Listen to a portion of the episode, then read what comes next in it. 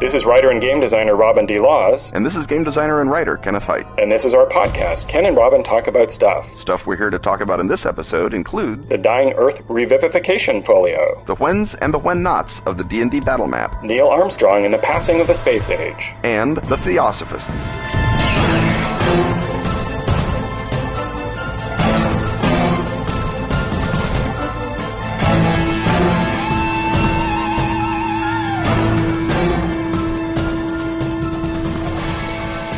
It's time once more for Among My Many Hats, specifically Robin's Many Hats. And so, Robin, among your hats, we find the Dying Earth Revivification Folio. Uh, say that five times fast and use up precious, precious bandwidth.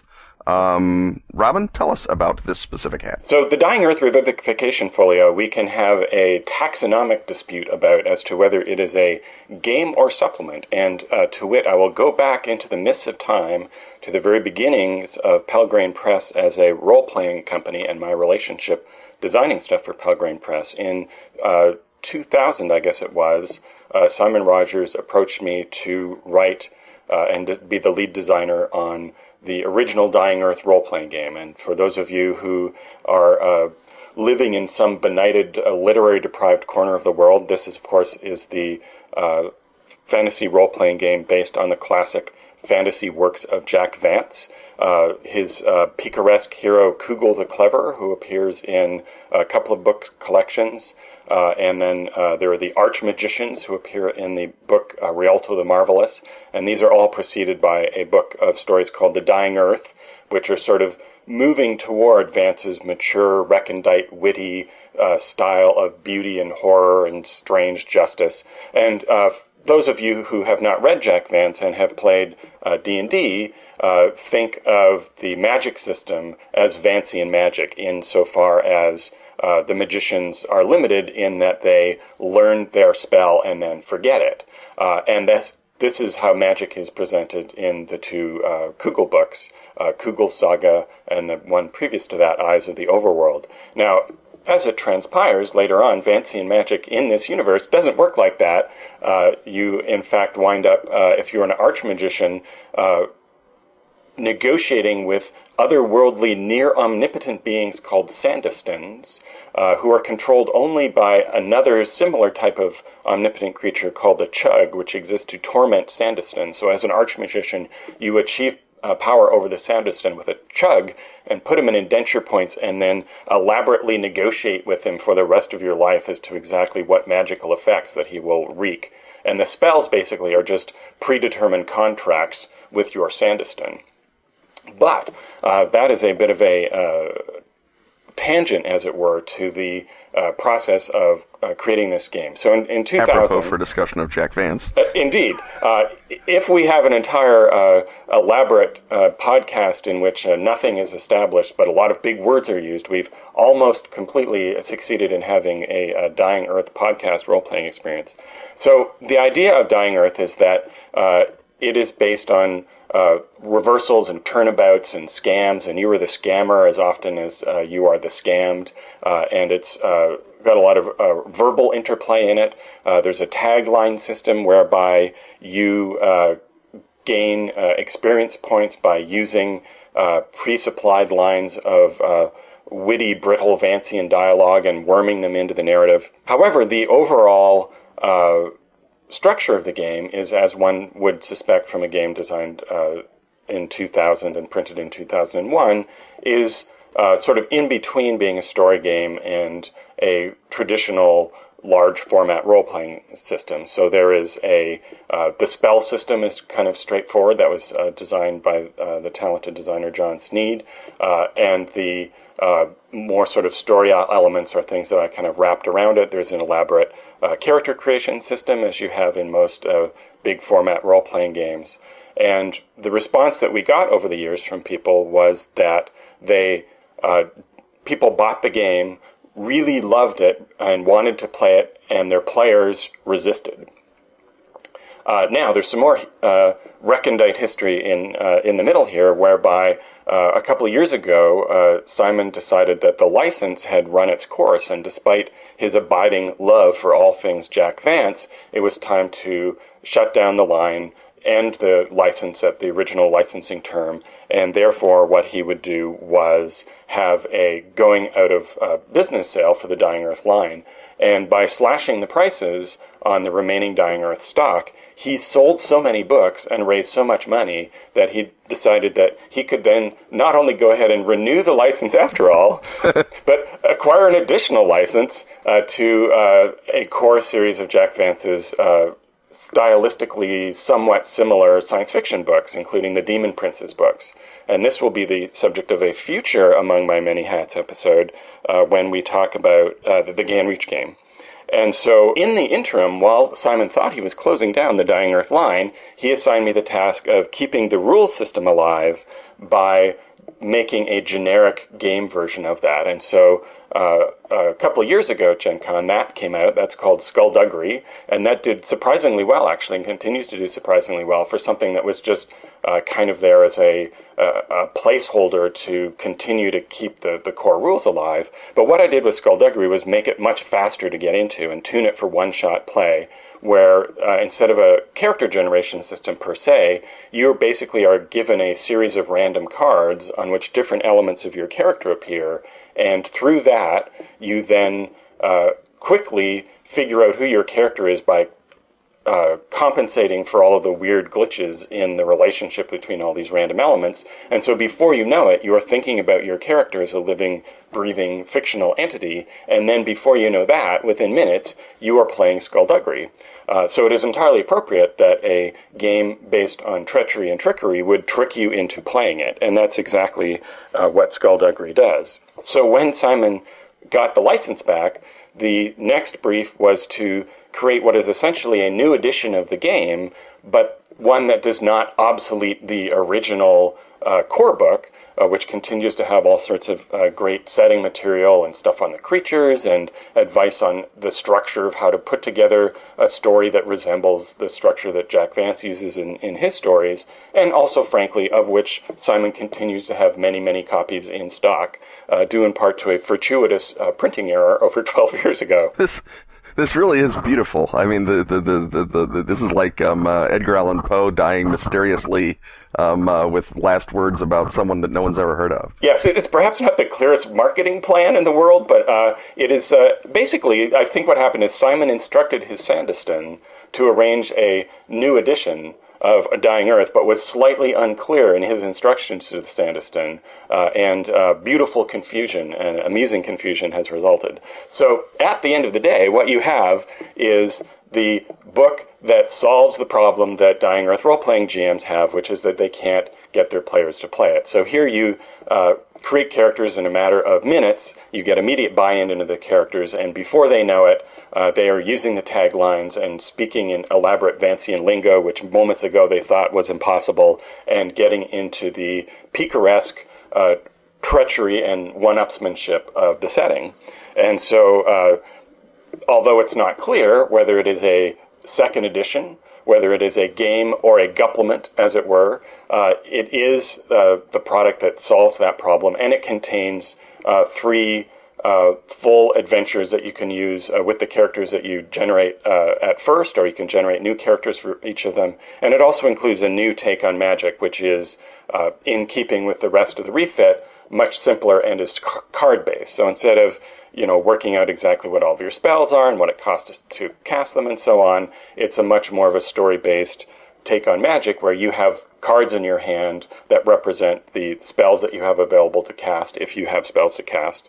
Uh, and then you just sort of play them and you can rejigger them into your, your hand. And so a lot of the new card um, magic uh, spells that I invented to go along with the canonical magical spells that appear in the original narrative are, uh, or original stories that is, are uh, designed to wreak havoc with the new card system. So you can like steal spells from other uh, players, and it introduces uh, not quite a level of, of exceptions based or uh, trading card based dynamic, but just a little hint of that in a uh, screw you over sort of way, which of course is the core emotional experience that is part of Jack Vance is, you know, being completely hosed either by another player or by a supporting character and loving it because that's what the whole point of the exercise is. Yeah, so is the uh, intention then to provide future Dying Earth uh, material that uh, ties in more revivificationally,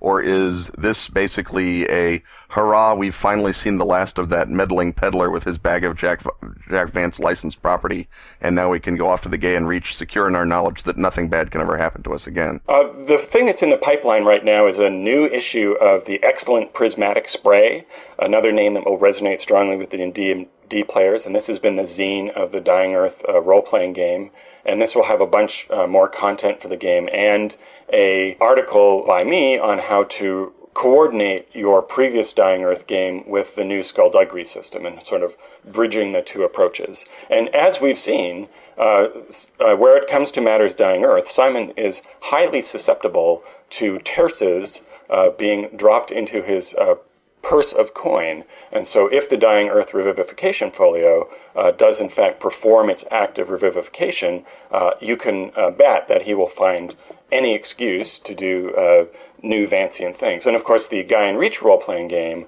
is an expression of that as well. And we'll talk about that in more detail as that uh, is closer to coming out. Right now, it's in late playtest and is waiting for uh, Jim Webster, our resident uh, Vance expert and comber through of source material to uh, uh, complete his list of tech and ships and stuff so we can have our uh, obligatory uh, tech section for our new science fiction book. But basically, that's a project that I thought going in was going to be Skulduggery based and wound up being uh, Skulduggery flavored gumshoe because it turns out that the structure of those books is quite different than the structure of Dying Earth. And even though the characters talk uh, in a similar way, and they're even sort of stock Vancian lines that they say in both the fantasy section and in the science fiction section of his oeuvre. Uh, structurally, they turn out to be um, more investigative uh, stories than picaresque stories. But we can talk about that in, in detail. Now, I was lucky enough to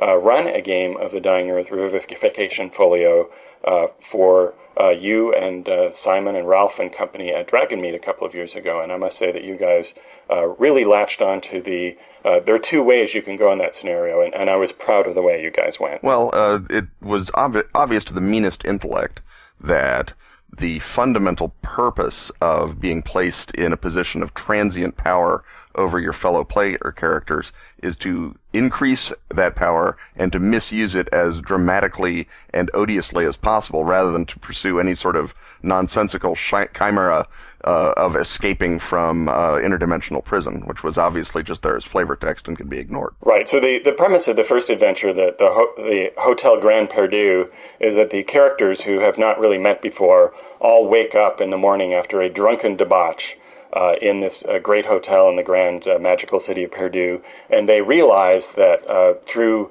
uh, some incident that they only hazily recall, have somehow allowed the previous staff of servants to escape their sorcerous indenturitude, and uh, therefore they are pressed into service as members of the staff, and the archmagician who rules the hotel dictates to them that they, over the next uh, 24 hours or so, according to their job performance, he will then rank them uh, in position ranging from uh, steward to under steward uh, to the dreaded position of mucker. And so, what you can do is you can either all work together to get out of the hotel, or you can uh, pettily strive for these uh, small gradations of uh, lowliness, and uh, you guys were certainly up to the second task. Well, you know, uh, there there is there is a certain atmosphere around uh, Dragonmeet and around um, uh, uh, Le Mans de Renard that tends to drive one's thoughts in such a way.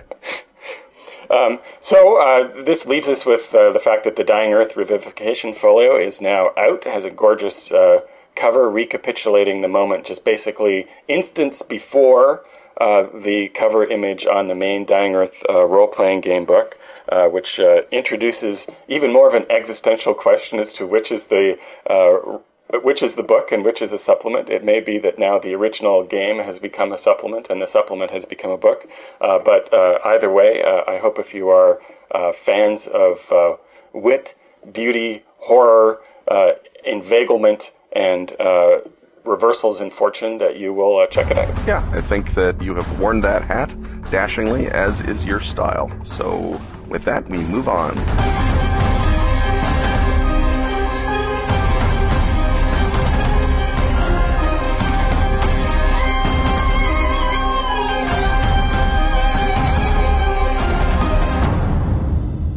And uh, we move on to our next Ask Ken and Robin segment.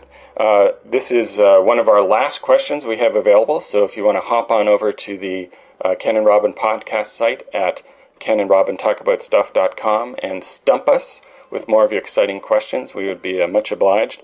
Uh, but this qu- question comes from Paul Weimer, who asks, battle maps in D&D style games, when not to use them? Well, I think that uh, if, if everybody plays D&D in their own way, and some people believe that anything that gets in the way of it being a terrific miniature skirmish game is to be uh, avoided and ignored, and other people believe that anything that gets in the way of it being a uh, game of exploration, both of a magical wilderness and of the magical wilderness within each of us, is to be uh, contemned. And so, therefore, uh, I think that uh, when not to use them is when you don't want to use them. It's not, uh, with one or two exceptions, uh, mandatory. 4e uh, and 3e both uh, made your life considerably easier if you used them. I conversely managed to run fairly many years of first edition and various iterations of basic with only the most occasional nod to battle maps, although we did have miniatures scattered about or we would use dice to represent orcs and such and sort of give a general tactical picture. But I think that uh, since D and D is so many games at once, that playing uh, playing that game, if the reason you're playing it is because you want to use some battle maps, then you know go ahead and use battle maps for everything from meeting the old guy in the tavern to uh, a full-on run and gun against a company of magic-using demi-liches. And the easiest thing to do is to do what you suggest and find uh, take the temperature of your group and find whether they are uh, lovers or uh, despisers of the battle map. And so, if it's really clear cut that you have a group of people who all really want to uh, use the grid and have the minis out, and they want to take a lot of the uh, powers and feats and or what have you from whatever edition that depend on there being a battle map. Right? There's certain uh, things that are intrinsic to certain character classes that depend on exactly what square you're in in order to get flanking over the other guy or to get an extra attack of opportunity. And if you see that players are buying really heavily into that in general, you want to encourage that. And conversely, if you have a group that really aspires to have D&D just sort of run as the engine for what is a storytelling game with occasional outbursts of die rolling and resolution, you can then uh, hopefully find the iteration of the rule set that works for you and only do that. Now, of course, uh, I don't think anyone is uh, giving away any secrets at this point to say that the new edition of D&D, D&D Next, seeks to make that an option rather than hardwiring it into the game. And so it will now be easier, or when that comes out, it will become easier than ever to make that decision as a binary decision and either have battle maps or not have them. But there are other times, I think, that even in a battle map heavy game, when you might decide not to use the battle map. For example, if you have uh, w- one of the sort of mental blocks that it's easy to fall into with uh, uh, the more com- complex modern iterations of D&D, both 3 and 4, is that you have all of these rules and this apparatus for combat, and as soon as a fight breaks out, you might be tempted to deploy them all. But there can be all sorts of fights that don't actually require that level of detail. For example, if you are just overpowering a bunch of mook guards, uh, that's something that happens all the time in uh, narrative fiction and, in, and, certainly in sword and sorcery, where the uh, heroes vastly uh, outgun uh, a bunch of guardsmen who they just sort of overrun running into a castle or whatever it is. They're really just sort of a minor obstacle, a bit of color that really establishes the power and ability of the characters, not a real challenge. It doesn't make any sense to break out the battle mat for that, and you might want to switch to a, a more narrative mode where you're uh, perhaps not even breaking out the combat system at all, uh, but just saying, let's go around the table and have each of you vividly describe a cool thing that you do while plowing through this group of mooks because we've established for ourselves, or, you know, even if you didn't know ahead of time, it's not interesting for me to keep that a secret from you that these guys are uh, schmoes, basically. If you're a uh, Conan level uh, uh adventurer, you know your schmoes from your uh, serious foes um, you know, as part of the schmoes before foes principle. Um, I was I was wondering how long that was going to sit there. well, you, you know, you, you, don't leave something like that on the table. Um, not in the Jack Vance episode. Exactly not. Um, and so, uh, you know, if if you know that you can overrun these guys, you know, find a cool narrative way to do it rather than spending you know, an hour working out step by step and square by square exactly how you mow down those guys. And Especially if that means you don't get to the uh, elephant god sorcerer who's the main encounter uh, for the adventure. Exactly. And, uh, you know, there are similar uh, things as well. Like if, uh, if you are in the middle of an encounter in, or, or a, a, storytelling section of, of the plot, for example, where you are uh, you know, in a tavern and you're having the typical byplay in the tavern, and then the player who easily gets bored when there's too much talking goes on decides to start a gratuitous fight, and you are not prepared to uh, suddenly on the fly stat up all of the guys in the bar who would have the barroom brawl with them. Again, that's a situation where uh, just because you don't want to have to break for half an hour to create a bunch of stats, you could then just say this is not a battle map fight. This is a narrative fight. Yeah, I, I think that in um, a lot of games they give you a, a sort of a, a more explicit uh, gradation. For example, Savage Worlds. There's uh, you know serious fights where you get the cards out and you get everything you know mapped out and there's the sort of the one-off, you know, this guy's a a, a mook, uh, you know, shove him aside with a quick intimidate or a quick, uh, you know, beat in the head, and you and you move on with your life. Uh, obviously, you can play GURPS or Hero at any sort of level of complexity, and both of those have, you know, super uh, battle map type options for people who like that. But a lot of that is buy-in at the beginning of the campaign rather than run it uh, off and on during the course of the game. So I think that that's an important distinction. Is whether you're saying this is a campaign with a battle map, or whether in a campaign that might or might not have a battle map, is this a battle map fight? Is this a combat system fight, or is this just a narrative fight in which um, you simply uh, you know check off a box and say, okay, you've probably used your great cleave once during this to get through the foes, or if you if that's what the guy describes, then that's how he did it, and uh, you just move on. And there are other situations in which you might want to, you might start out uh, planning something as a full encounter and then uh, downgrade it to a gestalt or narrative fight just for pacing reasons. So if you've got the, you know, the mooks at the bottom of the tower, uh, and you knew ahead of time that you weren't going to bother with those, and at the top of the tower there's the elephant god. Well, maybe in the middle you've got a bunch of lizard men who you assume are going to be the sort of medium threat that kind of ablates the heroes before they get up to the main threat and reduces their resources. Well, maybe the game is, uh, uh, you know, they, they took way longer haggling with the guys in the tavern than you thought they would, and you really want to get to the big boss fight by the end of the evening, you can then, you know, just because you have statted out all of those uh, lizard men, you can, you know, pull them aside, save them for later, and you can mookify them on the fly so that uh, that becomes another quick gestalt uh, uh, fight.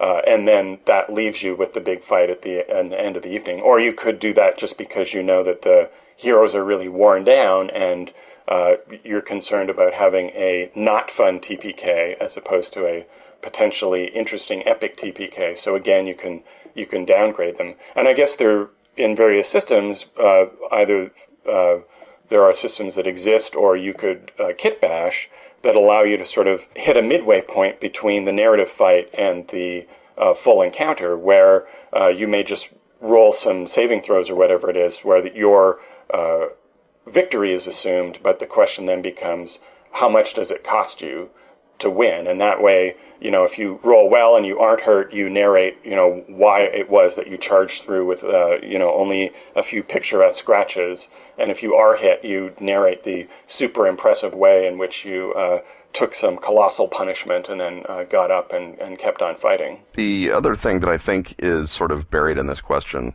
is uh, the notion that you and I both sort of accept that uh, the job of a role playing game is to tell a story and and create a narrative and to provide sort of a satisfying narrative experience. Whereas, of course, a lot of people play role playing games, especially in the old school Renaissance, as sort of an ongoing, you know, challenge night, right? It's, it's like quiz night at the pub or a puzzle, uh, series. It's not quite so much a story. There's a story component to it, certainly, but something like, well, you guys took a lot, uh, you know, more damage from the um, uh, from the mooks, or you you took a lot uh, more time getting through the tavern than I thought you would. So I'm gonna, you know, take the lizard men out. I mean, those players are are recoiling in uh, in horror and grasping their d12s uh, to keep them from hearing such blasphemy. If there are lizard men in the damn tower, there are by God going to be lizard men in the damn tower, and it's up to you to, you know, abseil up the wall or to fight your way through the lizard men or to use up your, your potion of sleep or whatever it is.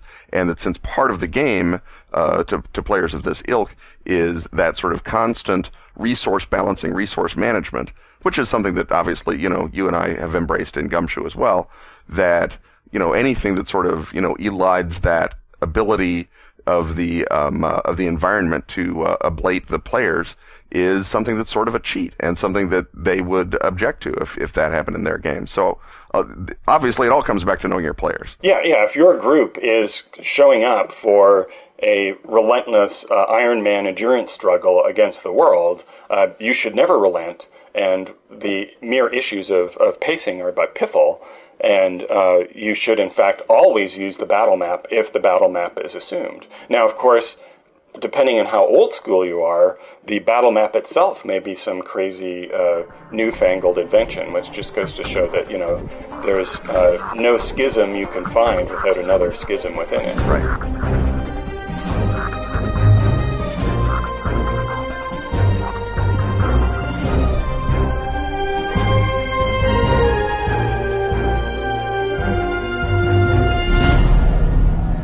It's time to look at another one of the panoply of huts that uh, dot the landscape here at Ken and Robin Talk About Stuff. This hut is the History Hut.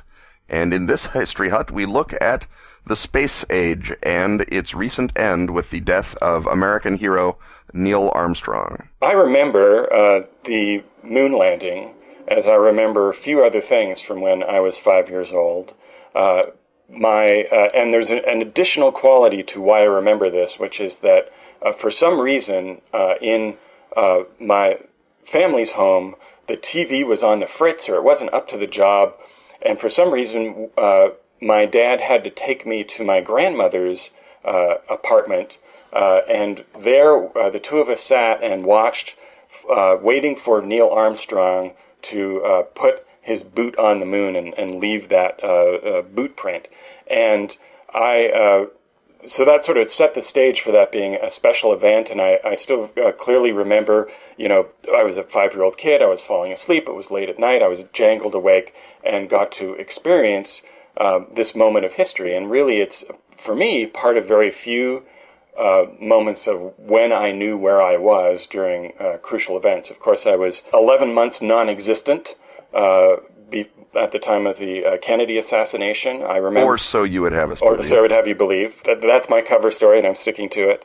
Um, and uh, I also recall uh, the Nixon resignation, and I guess the the last thing after that uh, that I sort of vividly recall the the context and, and the circumstances and relate the, what I was going on in my life to to a piece of news was uh, the 9/11 attack. But this, uh, unlike most things that you uh, remember and take home with you as, as part of your being as a connection to history was a positive and, and heroic event. And even though uh, I am a, a, Canadian, and even though the U.S. Uh, space effort was in part a uh, furtherance of its uh, geopolitical struggle with the Soviet bloc, it felt like something that really all mankind was doing. And it was an event that really shaped the perception of, of what the era was from the way that uh, science fiction movies looked at the time to you know what the standard meaningless catchphrase was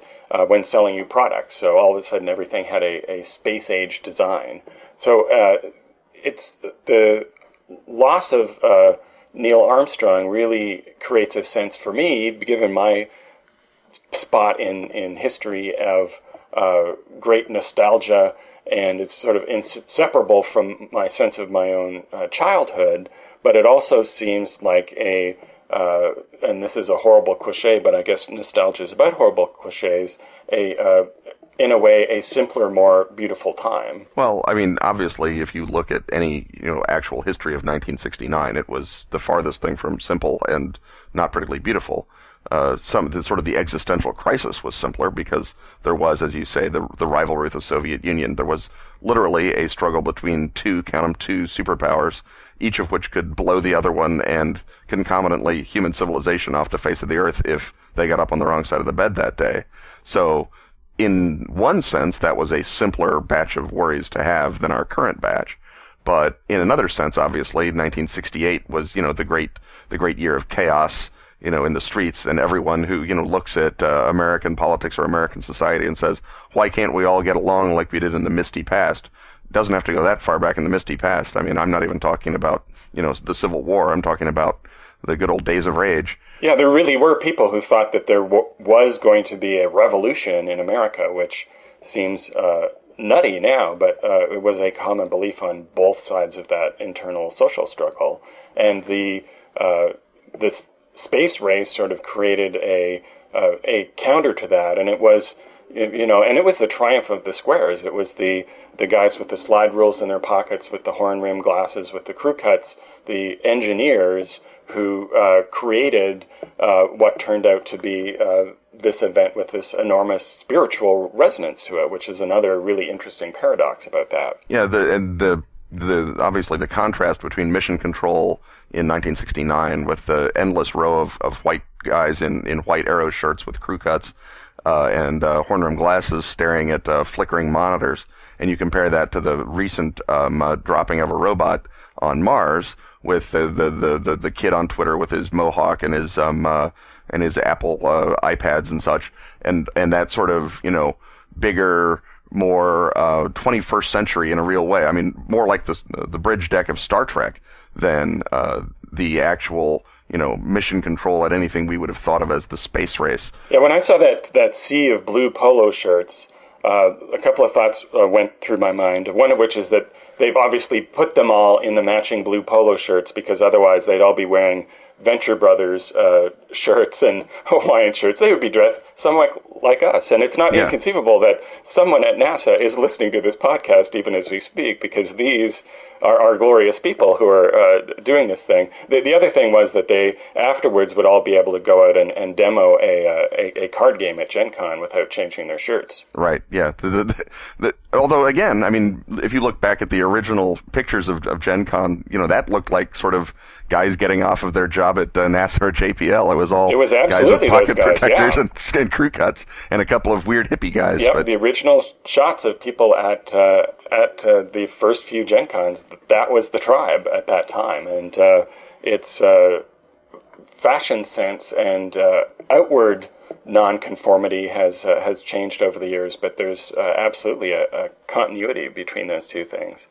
One thing that I thought was uh, observation about Neil Armstrong that I thought was really interesting was uh, Susan Orlean on Twitter uh, was talking about how uh, she respected Neil Armstrong not only for his accomplishment of being the first man on the moon, which of course was an accomplishment where he was point man for a whole bunch of people's collective accomplishment, but that he uh, stayed away from the celebrity limelight, and that by not exploiting uh, the uh, enormous fame and almost sort of uh, hero worship, well, not almost hero worship, but definite hero worship that coalesced around him, that he uh, became sort of a, a, positive exemplar in a, a, world where you could easily imagine someone going the other way and sort of uh, blotting that achievement by trying to make hay of it. And, you know, it's not even necessarily a blotting. I mean, Buzz Aldrin certainly has gone sort of the other way and has pursued uh, celebrity status. He's on TV shows and he does, um, uh, you know, uh, you know, appearances at, at, at, conventions and stuff like that. But you can't look at Buzz Aldrin and say, well, that jerk, what's he doing on the moon? What a loser. I mean, he's, he, sort of pursued the fame in, in a, in a, in, in a more sort of quintessentially modern way. Uh, certainly Neil Armstrong retiring to his farm like George Washington is is part of what makes Neil Armstrong just you know a, a almost unique exemplar of, of of any age and certainly of our age. But you know, it, blotting is, is is perhaps a strong word for just sort of naturally saying, yeah, you know what? I walked on the moon. Me and no one younger than your mom has walked on the moon. So a little respect, people. Sued the uh, celebrity avenue with uh, actually an extraordinary amount of class. And when you uh, see him on a, show, he's very charming and witty, and uh, he's still a passionate advocate for space exploration in an age where uh, that is uh, uh, kind of quaint. And, you know, I also have to give him points for that incident a few years back where he decked a guy in the nose who was harassing him. It was one of those nobody went to the moon conspiracists who was uh, yeah. getting in Buzz Aldrin's face for I think the umpteenth time, and uh, Buzz Aldrin's uh, rejoinder was to uh, sock him in the jaw, jaw and floor him. Uh, and uh, Buzz Aldrin was not charged under the but it's freaking Buzz Aldrin uh, codicil of the punching people in the face laws. One of the uh, one of the many uh, laws that Nixon passed that he doesn't get enough credit for. I think exactly. He was a progressive in many ways. Um, and uh, also, uh, something about the, the space age that I alluded to earlier that we might unpack a little more is its aesthetic influence on the way that uh, science fiction uh, looked and felt during that era, and that the uh, wave of sort of uh, optimism and humanism that was provoked by the effort to get to the moon or was symbolized by that effort appears uh, both in a uh, in a positive way, for example, all through uh, Star Trek, which is you know roughly equivalent to to the ramp up to the space age. You've got that uh, contrasting sense of you know exploration as a noble and ennobling effort, and the uh, prevailing uh, optimism of that property, I think, owes its roots to its relationship to the real life space race. Part of it is also that American culture and Western culture in general, I think, although I, I know less about that, in you know the, the 1960s before uh, 68 was a more optimistic, positive culture. I mean, the reason that Kennedy called it the new frontier was that he was looking at the positive uh, optimistic views of you know American exceptionalism, American expansion, the notion that space was just going to be like the the Wild West, except you know no ethical dilemmas about the Indians, was kind of perfect. And so everything in that era was was sort of positive and optimistic. You know, you look at, uh, at Daniel Boone uh, TV shows, and you look at uh, all of the sort of you know uh, the, the, the shiny uh, face of, of, of country music or the, the or the you know happy songs by the Beatles, things like that. Uh, it was it was just not an era where uh, you know scuffing up your spaceship would have sold, and certainly you know as long as those guys in their uh, pocket protectors were allowed to run things, you didn't ever scuff up a spaceship. But it's not. Uh, I don't think that. Um, space uh, drove that optimism. It certainly contributed in a big way, but I think it was kind of an outgrowth of that cultural optimism.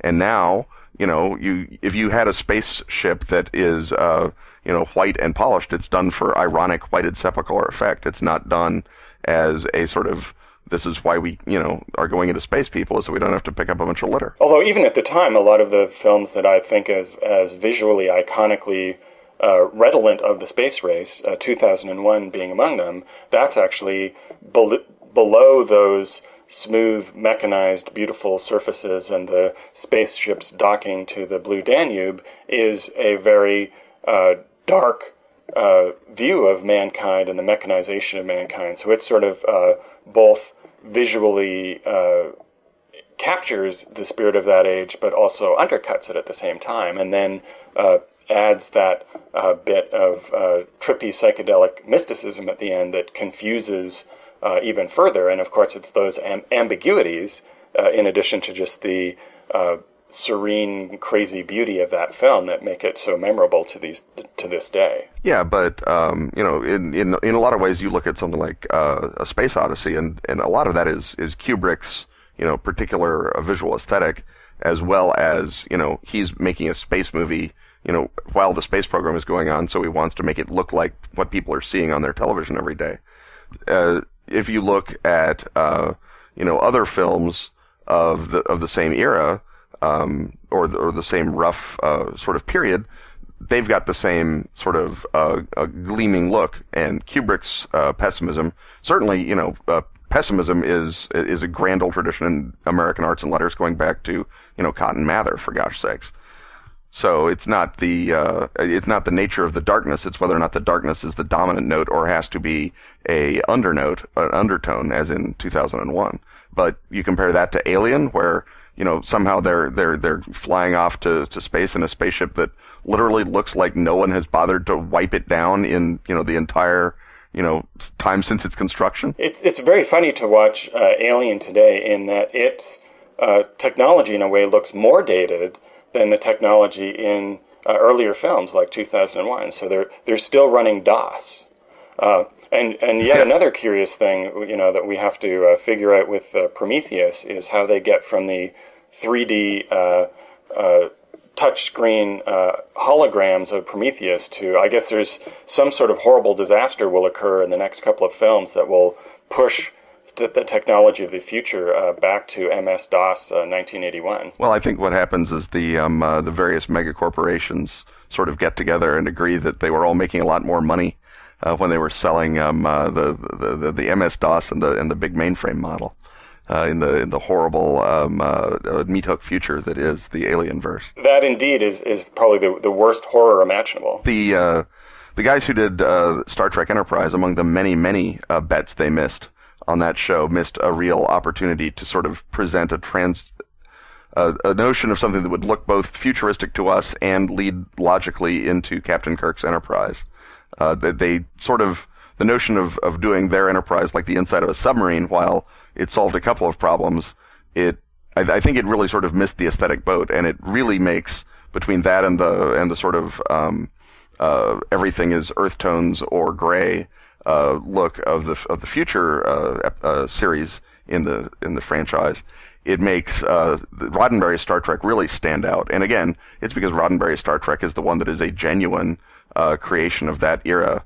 That that sort of space race Kennedy, everything's going to be fine as long as you've got enough Peace Corps and Green Berets type uh, way of looking at the world. Yeah, it would have been really daring to see a production design that basically said, well, let's do I don't know what a, a 1950s version of space, and you know make it look good and have CGI and everything, so that it's, the production values look good. But that you know a production design that felt like an earlier period than uh, the original series, which of course they uh, did the obvious thing and did a production design that looked like the time that the show was made. But I guess that's uh, an accessible thing and not a uh, thing for the deep thinkers about such things. Yeah. Um, and there's another interesting paradox actually between the uh, scrubbed look of the uh, space age era science fiction and the uh, the sort of scuffing things up, which was that uh, it was uh, George Lucas in Star Wars who reintroduced the vogue of you know these these are real pieces of technology which are not necessarily being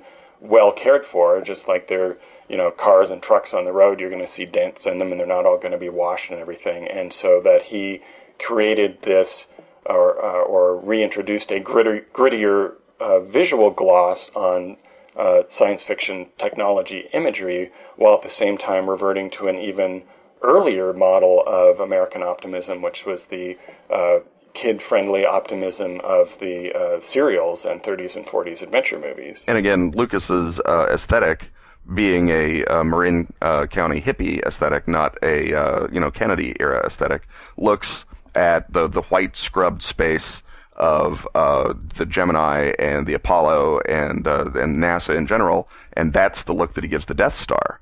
It's not the look that he gives you know the Millennium Falcon. The Millennium Falcon, as you say, looks like um, uh, a long haul truck uh, that maybe has been you know skipped a couple of maintenance checks, but the Death Star, you could imagine, uh, you know, one or two muffins with the uniforms aside, you can imagine that being the inside of the space station that you and I thought we were all going to get after we saw Neil Armstrong stepping on the moon in 1969. We figure, well, by by 2012, for sure, there's going to be a big, uh, you know, NATO space station or American space station, or maybe if you were a real uh, optimist, uh, a UN space station that would be up there but if we thought what the inside would look like, we would have painted the Death Star. We wouldn't have painted anything that the rebels were using. And that's absolutely an expression of Lucas's hippie aesthetic because uh, the script that became Star Wars started out as the script that sort of diverged in two, and one half of it became Star Wars, and the other half became Apocalypse Now.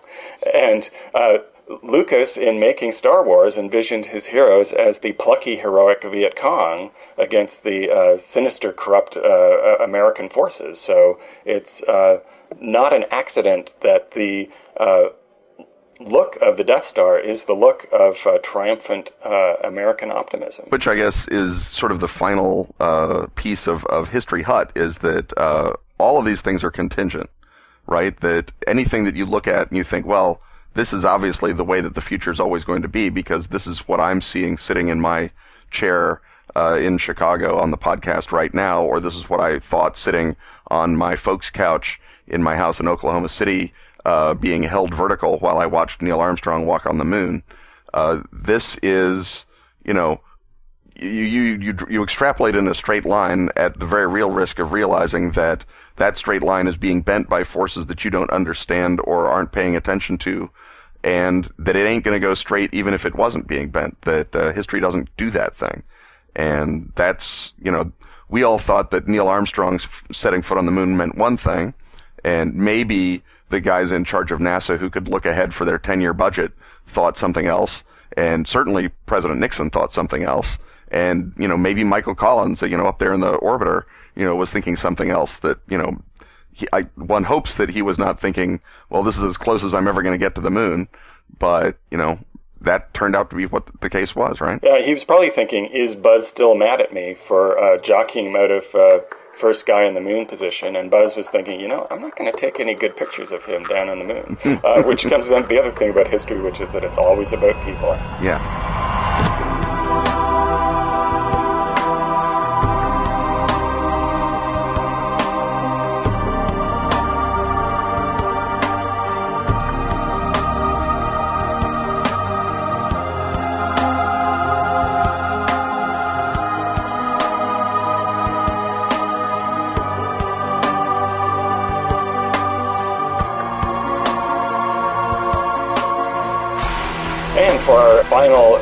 Installment of uh, this podcast, we're going to go to our already acclaimed and popular segment, Consulting Occultist, in which we plumb Ken's knowledge of all things occult and mystical and get the 101 on various movements and people in uh, the shadowy world of uh, the strange and magical. And uh, this time I thought we would uh, start with a group that I've always found fascinating and ask Ken for uh, the introductory nutshell version of who were the Theosophists and where did they come from? The Theosophists were uh, a movement that were st- that was fundamentally started by a former uh, circus trick writer named Helena Petrovna Blavatsky, who, in a uh, synchronicity to delight the hearts of all people, is often known as HPB, to match our beloved HPL here in the podcast.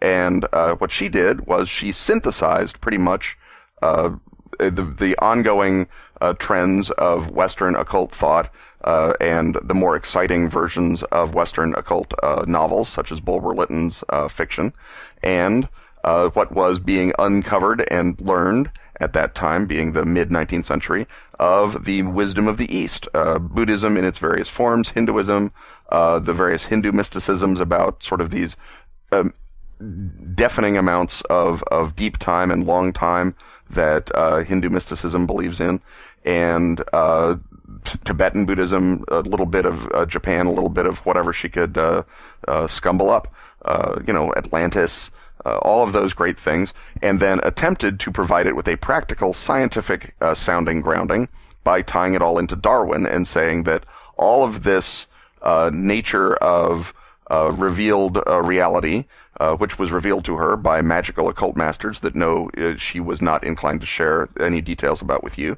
uh, was that uh, the world was created uh, unimaginable eons ago, and that thanks to a quasi-Darwinian process, various root races uh, slowly degenerated into the uh, state that we have today while simultaneously evolving within their uh, epicycles uh, to be more and more recognizably human. So there's sort of a, a weird combination of the pre uh, modern notion that everything was great in the past and is falling apart now, which is what uh, I suppose she got out of Hinduism with the Kali Yuga being the final stage before the world is destroyed and everything gets remade. That stage, of course, being where we're living now. And the sort of Darwinian notion that everything is being evolved uh, to ever and ever better selves, just like society and just like the economy and just like everything else. So she sort of squares that circle by creating this, uh, creating or discovering from her secret masters this cosmogony of root races, ancient beings. So the uh, Polarians uh, give birth to the Hyperboreans, who give birth to the Lemurians, who are uh, mostly matter and therefore, you know, sort of a break point, and then they give birth to the uh, Atlanteans, who give birth to the Aryans, who are the um, uh, super root race of humanity. And by now, I think we can all see where this mixture of Darwin and mysticism is pointing. Yes, as soon as you get the A word, you start to uh, feel that uh, chill up your spine. Now, uh, where, where is she historically? What period is she uh, developing all these ideas? She uh, is developing them in, say, the 18, probably the 1850s and 1860s. She forms the Theos- Theosophical Society in 1875. She publishes The Secret Doctrine, which is her sort of um, uh, Silmarillion in I guess 1881, I want to say something like that. Uh, it's it's it's around then. So she's basically in what we generally look at as the the great age of uh, Victorian. Uh, everything in an encyclopedia in a handsome serif font. And so, have you actually uh, attempted to read much of her original material? I've read bits and pieces, but it's it's very very like a lot of the 19th century's uh, gospels are. It's written in sort of this quasi biblical talk that they thought sounded very impressive and then interspersed with sort of her endless lectures on what uh, the ancient masters believed and uh, sort of misapprehended or uh, misappropriated Hinduism and Hindu mysticism. It's not it's not super riveting uh, material in the original, and it's really long. Uh, the great thing is that it is really well indexed in the edition that I have. So if I'm looking for something uh, specifically by her, and this is of course in the era before internets, um, I, I could uh, pull down my lovely copies of Isis Unveiled and The Secret Doctrine and uh, page through them, uh, the indexes, and find pretty much uh, Helena Petrovna uh, unburdening herself on any kind of crazy topic. So your uh, effort to craziness ratio has uh, is greatly facilitated by this indexing. Yes, absolutely. The um, uh, I got those books from a lovely batch of people um, I, I want to say the Quest Society. It's it's a theosophical publishing house here in Illinois. They were at Book Expo and they were uh, happy to share the work of Helena Petrovna Blavatsky with uh, proper scholars such as myself. So that was a that was a real real mitzvah that they did for me. Oh, and, little uh, did they know. Well, now of course she's on the internet, and anyone can can you know if they have the patience can go through and uh, and do searches for all kinds of things. So, uh, what was she like as a as a person? What was her her personality as gurus go? Well, I mean, I think as gurus have to be, she was sort of imperious and cruel and arbitrary and nasty and made people sort of question their role in things all the time. But that's just sort of you know that's guru job. It's like blaming a drill sergeant for yelling at people. um, I I look at her personality and she just seems like she would have been a great deal of fun, assuming you hadn't gotten on the wrong side of her. I mean, she's, you know, she, she looked, uh, she was, she was not an attractive lady by any stretch of the imagination in her pictures, but she obviously had some kind of crazy charisma going on. People would, you know, hang on her every word and listen to her blather on endlessly about Puranas and Devas and Yugas and God knows what. And so she must have had a real sort of a, a charm to her just to, to listen to her talk. Uh, it's not as well known as maybe it should be that a lot of her disciples uh, because she believed uh, that uh, Indian magic was the, the, the Indian esotericism uh, in India was the oldest and most important kind of esotericism. That that gave a lot of the impetus to Indian nationalism, and uh, Gandhi's Congress Party basically was the political action arm of the Theosophical Society in India in a lot of ways. So you know, you know, in addition to providing a little bit of the intellectual juice for Hitler, she provides a great deal of the intellectual juice for Gandhi. So, you know, she's not, you know, all, um, uh, it's not all about rooking people and getting them to pay for your hotel bills, although I'm certain she did that too. I mean, she was circus people, so she was, she was great. I mean, I, you know, I'm, I certainly would not have ever, uh, wanted to, uh, be trapped on a desert island with her, but as someone to uh, to sort of hang out with. I'm sure she was a hoot and a half. And, and in fact, the term Mahatma, Mahatma, which as a child I thought was you know, the first Mahatma Gandhi is in fact an honorific that comes from theosophy. Yeah, it means great souled uh, one. Basically, it's uh, a uh, it's it's her sort of technical term for her secret masters. Secret masters go way back in, in secret society biz. If you're any kind of a secret society, you don't say no. My my brother the dentist uh, made this up, and that's why it's true. You say no. It was revealed to us by secret masters who I can't name, and frankly, I'm doing you a favor even telling you there are secret masters. And that goes back at the very least, at the very earliest, it goes back to the Rosicrucians in the 17th century. Now, as far as we know, though, Gandhi himself was not particularly influenced by the uh, mystical side of theosophy. Is that correct? I, I, don't know an awful lot about Gandhi's uh, religious or mystical beliefs. I mean, I, I know that his sort of his ethical constructs and political approach, a lot of that came out of Thoreau, and a lot of it came out of just you know being an ethical person living in South Africa in 1900. Uh, which is going to, you know, make you think one way or the other about uh, how society ought to be organized, because that certainly wasn't. Uh, but um, I don't know anything actually about whether or not his uh, beliefs were, uh, you know, conventionally Hindu or uh, some sort of uh, secular, uh, you know, humanism. So I don't know at all that he was a theosophist, and certainly if he had been, it would be all over the websites. Uh, but huge numbers of his most important sponsors and followers were theosophists, and it was a big part of laying the groundwork for his fundraising movement in Britain and uh, and elsewhere. Now, of course, uh, we've alluded to this earlier, but the rule is if you influence a bunch of Nazis, that stays on your your uh, report card. It goes on your permanent record. Yeah. So, what was the influence of uh, Theosophy on uh, the the Nazi movement? Well, Theosophy, because of uh, again, I think because of Blavatsky's charisma, but also because you know once you're the first person to to summarize all of craziness in one book, uh, especially a well-indexed book, uh, then you are the guy who everyone else has to sort of say, well, mine is like that, except.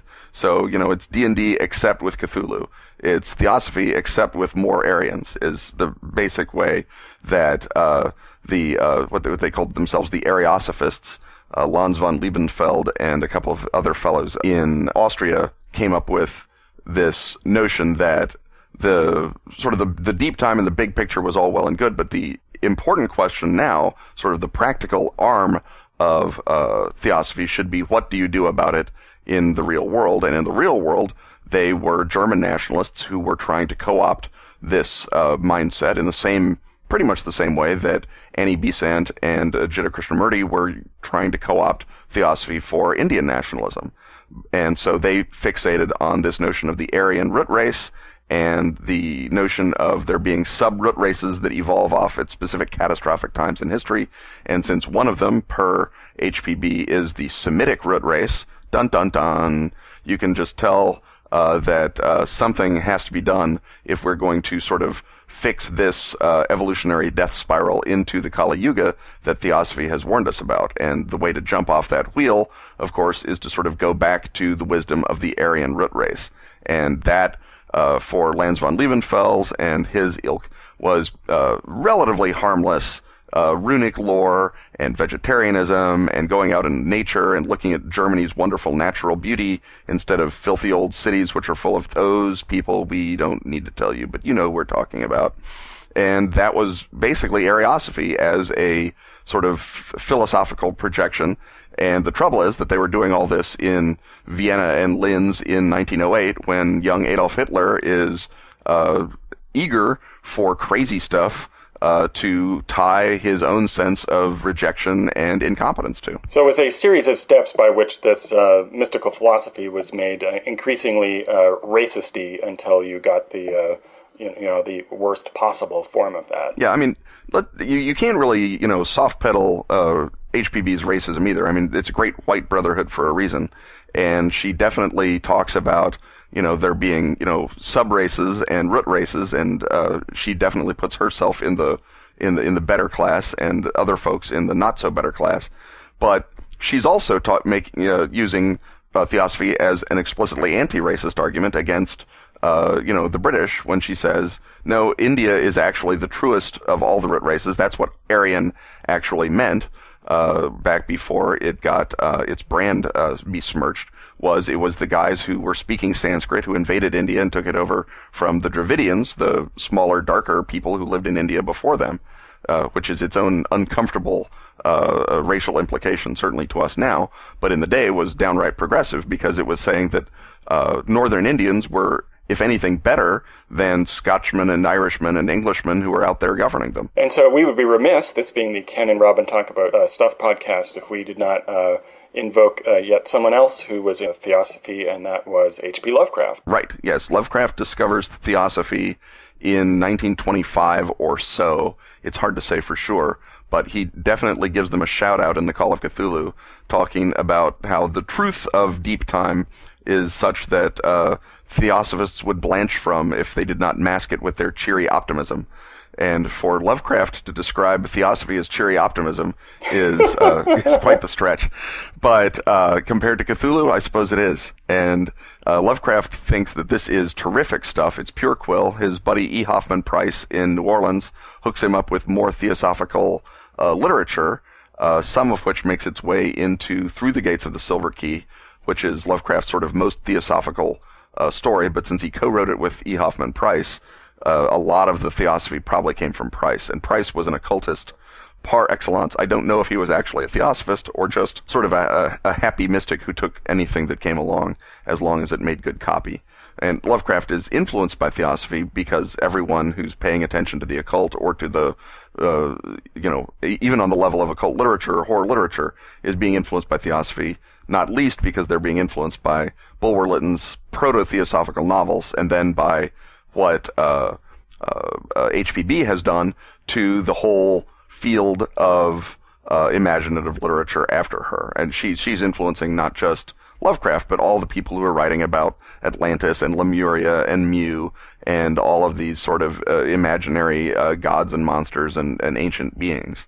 So it's so it's something that he's picking up on from that, and then when he actually runs across proper theosophy, he of course turns it into the Cthulhu mythos, into the the legend of yeah, there were ancient inhuman races, and yes, humans are here now, and no, that's not nearly as awesome as Blavatsky makes it sound. It is starkly terrifying and horrific because it means that we are a uh, cosmic uh, uh, right. Because the extent to which we descend from these races, that's a bad thing. That's a thing that you don't want to find out, and you don't want to meet them. You don't want to be transliterated into their bodies as they swap consciousness with you. These guys are all various degrees of bad news. Yeah, the, the, there's a, a, lot of, um, of, of Lovecraft's later stuff, especially the Great Race of Yith, that is a really strong commentary on theosophy. The the Great Race of Yith, of course, is a bodiless race that sort of tweaks and uh, touches on human history without really having any sort of directing uh, goal for it.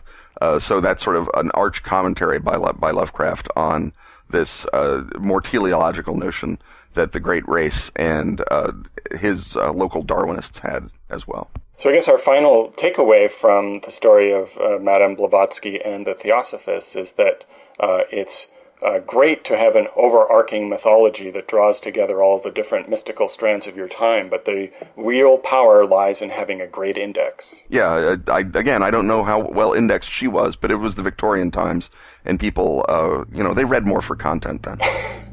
Stuff having once again been talked about, it's time to thank our sponsors Dork Tower, Pro Fantasy Software, and Pelgrane Press. Find our website at kenandrobintalkaboutstuff.com. Leave comments, odd utterances, and much needed questions for our Ask Ken and Robin segment. If your mother was scared by a podcast website when you were in the womb, you might instead subscribe to the podcast on iTunes. Or follow us on Twitter, where I'm Kenneth Hite. And I'm at Robin D. Laws. See you next time when once again we will talk about stuff.